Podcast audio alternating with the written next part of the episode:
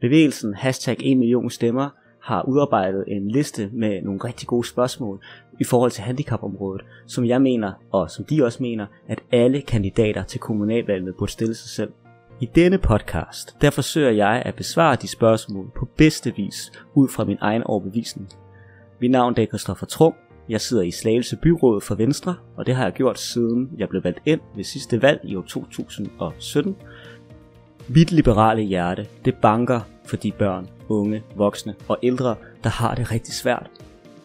Vores samfund skal kendes på de forhold, det byder sin svageste medborgere, og i dag mener jeg ikke, at vi gør det godt nok. Jeg selv har et handicap og vokset op i Slagelse, og kender til nogle af de kampe, som rigtig mange andre de gør sig. Derfor genopstiller jeg til Slagelse Byråd, og derfor giver jeg ikke op. Mit navn er Kristoffer Tro. Velkommen til mit podcast.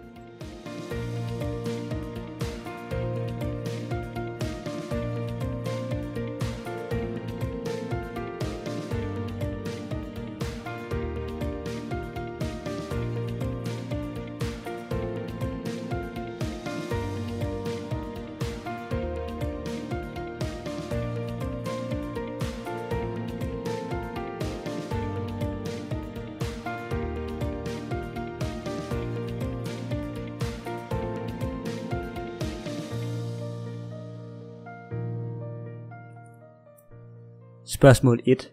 Hvilke værdier har mest betydning for dig i kommunens handicappolitik? De værdier, der har mest betydning for mig, det er ordentligheden, fagligheden og retssikkerheden. Ordentligheden. At man som borger oplever, at der bliver talt pænt til en, at man får den vejledning, man har krav på, at der værnes om ens retssikkerhed, at man oplever værdighed, og at der tages affære for at rette op på fejl, så snart de opdages. Fagligheden at det er professionel hjælp, som man modtager, altid med det sigte, at man udvikler sig, så frem det er muligt. Og retssikkerheden. At du som borger skal opleve, at man er lige for loven, og at du altid skal kunne være tryg i, at du som minimum får den hjælp, du har lovkrav på. Fordi lov er lov, og lov skal holdes. Og samtidig så har Danmark ratificeret FN's handicapkonvention, og det betyder, at vi skal leve op til den konvention i alle aspekter. Fordi folk med handicap har ikke selv valgt at have et handicap. Jeg har ikke selv valgt at have det handicap, jeg har. Og et handicap, det bliver ofte, det får ofte større betydning i mødet med et samfund, hvor at det ikke er indrettet til at tage hensyn til handicappet. Imens øh, på den anden side, der bliver handicappet mindre, når det er, at det går i møde med nogle rammer, hvor der faktisk tages hensyn. Det skal vi huske. Så ordentligheden, fagligheden og retssikkerheden, det er de værdier, der har mest betydning for mig i kommunens handicappolitik. Tillægsspørgsmålet, det lyder på, hvordan vil du arbejde for, at de værdier, de bliver efterlevet i forvaltningen? Jeg arbejder allerede for, at disse værdier, de bliver efterlevet i forvaltningen. Jeg har siddet i Slagelse Byråd for Venstre siden starten af 2018, og jeg vil fortsat kæmpe for det er ikke okay, at man nærmest som borger forventes at kunne halvdelen af loven udenad, for at sikre sig, at man får den hjælp fra kommunen, som man er berettet til, lidt karikeret sagt. Det er alligevel en oplevelse, der deles af flere borgere, som jeg har talt med i min tid i politik. Jeg har tidligere foreslået, at Slagelse Kommunes borgerrådgiver tager ud og underviser forvaltningen i det, der hedder grundlæggende forvaltningsret, for at sikre, at alle i forvaltningen har det samme udgangspunkt for at øh, kende til borgerens øh, rettigheder og muligheder for at øh, få indsigt i sin egen sag og få svar på de spørgsmål, som borgeren har. Et sådan tiltag det vil være med til at sikre, at alle i forvaltningen har kendskabet til det, og det er desværre ikke tilfældet allerede i dag, at det er sådan, øh, hvilket også fremgår af borgerrådgiverens årsrapport. Spørgsmål 2. Hvordan vil du sikre, at forvaltningen vil bruge faglige vurderinger og borgernes egne oplysninger, så det får en afgørende betydning i sagsbehandlingen? Jeg mener, at kommunen som offentlig myndighed har et ansvar, der indebærer, at den her den bør have en, en særlig bevisbyrd.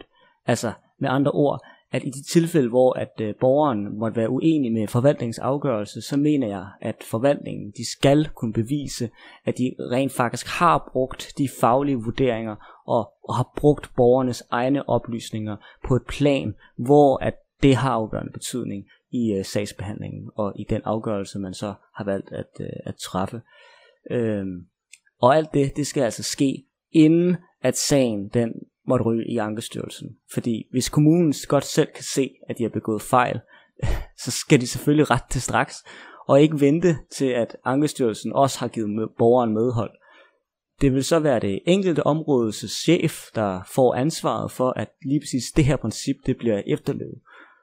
Hvis der så ikke leves op til, til det ansvar, så vil det være et spørgsmål om tilstrækkelig ledelse, og et spørgsmål om, hvorvidt den ansvarlige leder eller chef så faktisk lever op til sit ansvar, som vedkommende er ansat til. Sætter det her nogle tanker i gang hos dig? Du er meget velkommen til at dele, hvad du har på hjertet med mig. Du kan fange mig på Facebook eller over mail, eller gå ind på min hjemmeside trung.dk, trung.dk, for at finde mine kontaktoplysninger. Jeg lytter meget gerne, og tager det også med i mine politiske overvejelser. Mens vi tykker på det, og de øh, ord, der er blevet sagt, så øh, lad os lige tage en kort pause, og så vender vi straks tilbage.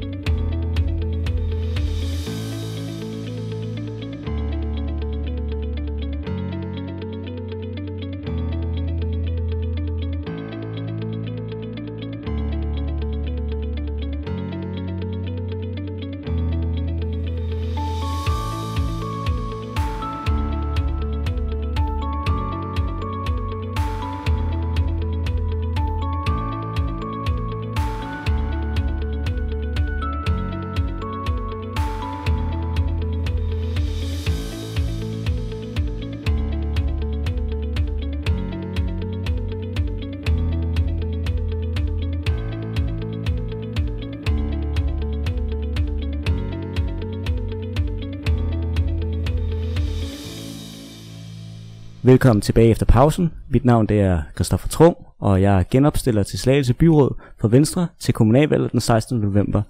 Du lytter til mit podcast om retssikkerhed på handicapområdet.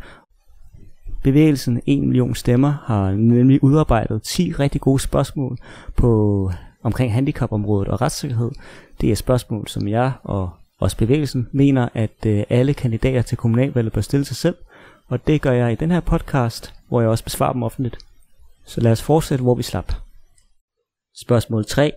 Hvordan vil du som politiker sikre, at budgettet på handicapområdet det bliver brugt, og at det ikke overføres til andre områder i kommunen, når budgetåret det er gået? Den måde, man i dag øh, forvalter et budget på, det har nogle ulemper. Det indrømmer jeg gerne. Et af ulemperne, det er, at man nogle gange indirekte kan skabe et øh, incitament til at hvert område i kommunen, de helst gerne vil bruge deres budget helt op, inden øh, året er gået, af frygt for, at de ellers vil stå med et mindre budget næste år. Virkeligheden det er bare den, at der kan ske uforudsigelige ting, der kan rykke rundt på, hvor mange penge der ender med at blive brugt, og om man så har brugt det hele. Øh, det kan fx være på handicapområdet. Sandt at sige, så er meget af handicapområdet, det er taksfinansieret, men, men de penge, der så ikke bliver brugt i forhold til takster, og sådan, de kan jo så bruges til eksempelvis anlæg til forbedring på handicapområdet. Øhm, og grundet forudsigeligheden bag handicapområdet, øh, fordi at der kan ske udsving. Det kan være, hvis der lige pludselig er flere end, end, end forventet, som kommer ind på et bosted, eller øh, færre end forventet, der kommer ind på et bosted, jamen så er det vigtigt med en, en økonomisk buffer på handicapområdet, sådan så man ikke sprænger budgettet. Øh, det er også med til at skabe mere ro i organisationen, fordi man så ikke skal frygte hvert år, om man er købt eller solgt, i forhold til, om der er råd til fortsat at have en øh, ansat som eksempelvis handicaphjælper på et bosted. Spørgsmål 4. Hvordan vil du som politiker sikre, at borgeren får den rette hjælp, og ikke får afslag på hjælp af økonomiske grunde? Jeg vil slå det fast i forvaltningen, at økonomi det ikke må være årsag til, at borgeren får et afslag. Og det er fordi lov, det er lov, og lov, det skal holdes. Men det kræver et flertal i byrådet for at det princip, det, for at det princip det kan blive vedtaget. Man kunne også tænke ind i en ordning, hvor at borgerrådgiveren får øh, tilsendt øh, afslaget, når en borger bliver afvist i noget, som vedkommende har, har ansøgt om fra kommunen. Borgerrådgiveren er et øh, uafhængigt organ i øh, kommunen, der er ansat af byrådet til at øh, kunne øh, hjælpe borgere med deres klager og vejlede dem om deres muligheder og meget andet. Øhm, ja, og der hører jeg kun godt derfra, at der er rigtig mange, der har gode erfaringer med hende. Spørgsmål 5. Hvordan vil du sikre som politiker, at de borgere, der ikke har overskud til at kæmpe med forvaltningen, at de stadigvæk får den rette hjælp? Som tidligere nævnt, der forestiller jeg mig en ordning, hvor borgerrådgiveren simpelthen får tilsendt afslaget, når en borger får et afslag på noget, som vedkommende har ansøgt om fra kommunen af. Det vil være med til at strømligne arbejdsgangen fra at det, at borgeren får en afgørelse eller en påtænkt afgørelse, til at borgeren har mulighed for at klage og bliver vejledt øh, i, hvordan vedkommende så klager. Øhm, vi skal også sikre, at alle i forvaltningen de kender til helhedsprincippet på de relevante områder, og ja, meget andet inden for grundlæggende forvaltningsret. Venstre vil sikre, at familier med handicappede borgere får en koordinerende sagsbehandler med kompetence og ansvar for en helhedsorienteret støtte. Vi vil sikre, at det ikke er familierne selv, som skal forsøge at finde rundt i kommunens mange forskellige afdelinger og støttemuligheder, eksempelvis i forhold til hjælpemidler. Nej, familierne de skal have én koordinerende sagsbehandler, som har ansvar for at tage udgangspunkt i familiens behov som privatperson har jeg selv øh, flere gange hjulpet øh, borgere, familier med videre med henvisning til, hvor de kan få hjælp, eller hjulpet dem med den hjælp, jeg nu kan give dem som privatperson. Spørgsmål 6. Hvad skal vægtes højst i kommunen? Hensynet til den rette hjælp, eller hensynet til økonomien? Eh, hensynet til den rette hjælp. Det må være svaret, når loven kræver det. Fordi lov er lov, og lov skal holdes, og der skal tages højde for FN's handicapkonvention i alle tilfælde. Hvis økonomien så skrider, så må vi tage diskussionen om det. Så alene er kommunen, der skal finansiere hjælpen til den enkelte borger, eller om region eller stat også kan være med. Personligt, der mener jeg ikke, det er okay, når kommuner sender deres sårbare borgere videre til andre kommuner, i stedet for selv at tage et ansvar. Og det sker desværre. Spørgsmål 7. Er du enig i, at handicapområdet det trænger til en reform? Ja. Det skal være en reform, som fokuserer på, at man skal have den faglige korrekte afgørelse fra starten. Afgørelserne de skal ikke kun tilsidesættes. Ordentlig og korrekt hjælp fra start, jamen det kan være med til at udvikle og opretholde borgerens funktionsniveau, således at udgiften til støtte det faktisk ikke bliver større.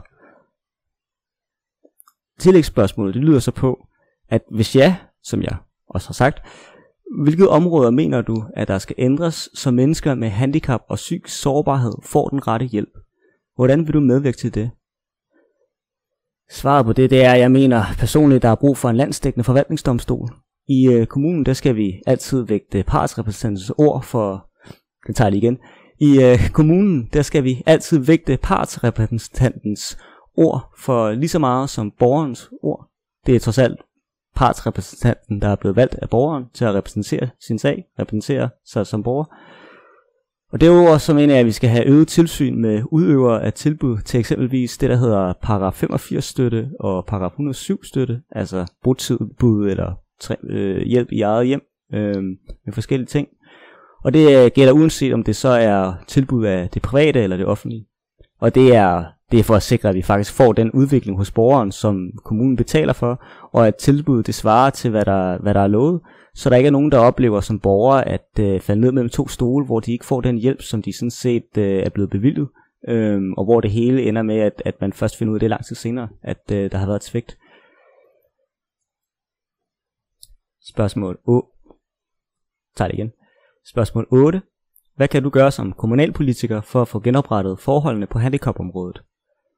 Jeg gør mit bedste for at i tale sætte udfordringerne, og jeg insisterer på, at vi har fokus på eksempelvis handicaptilgængelighed, når vi som kommune udvikler nyt. Jeg vil tale, og jeg taler for implementering og efterlevelse af FN's handicapkonvention. Og øh, det har jeg gjort siden, at jeg blev valgt ind i Slagelse Byråd.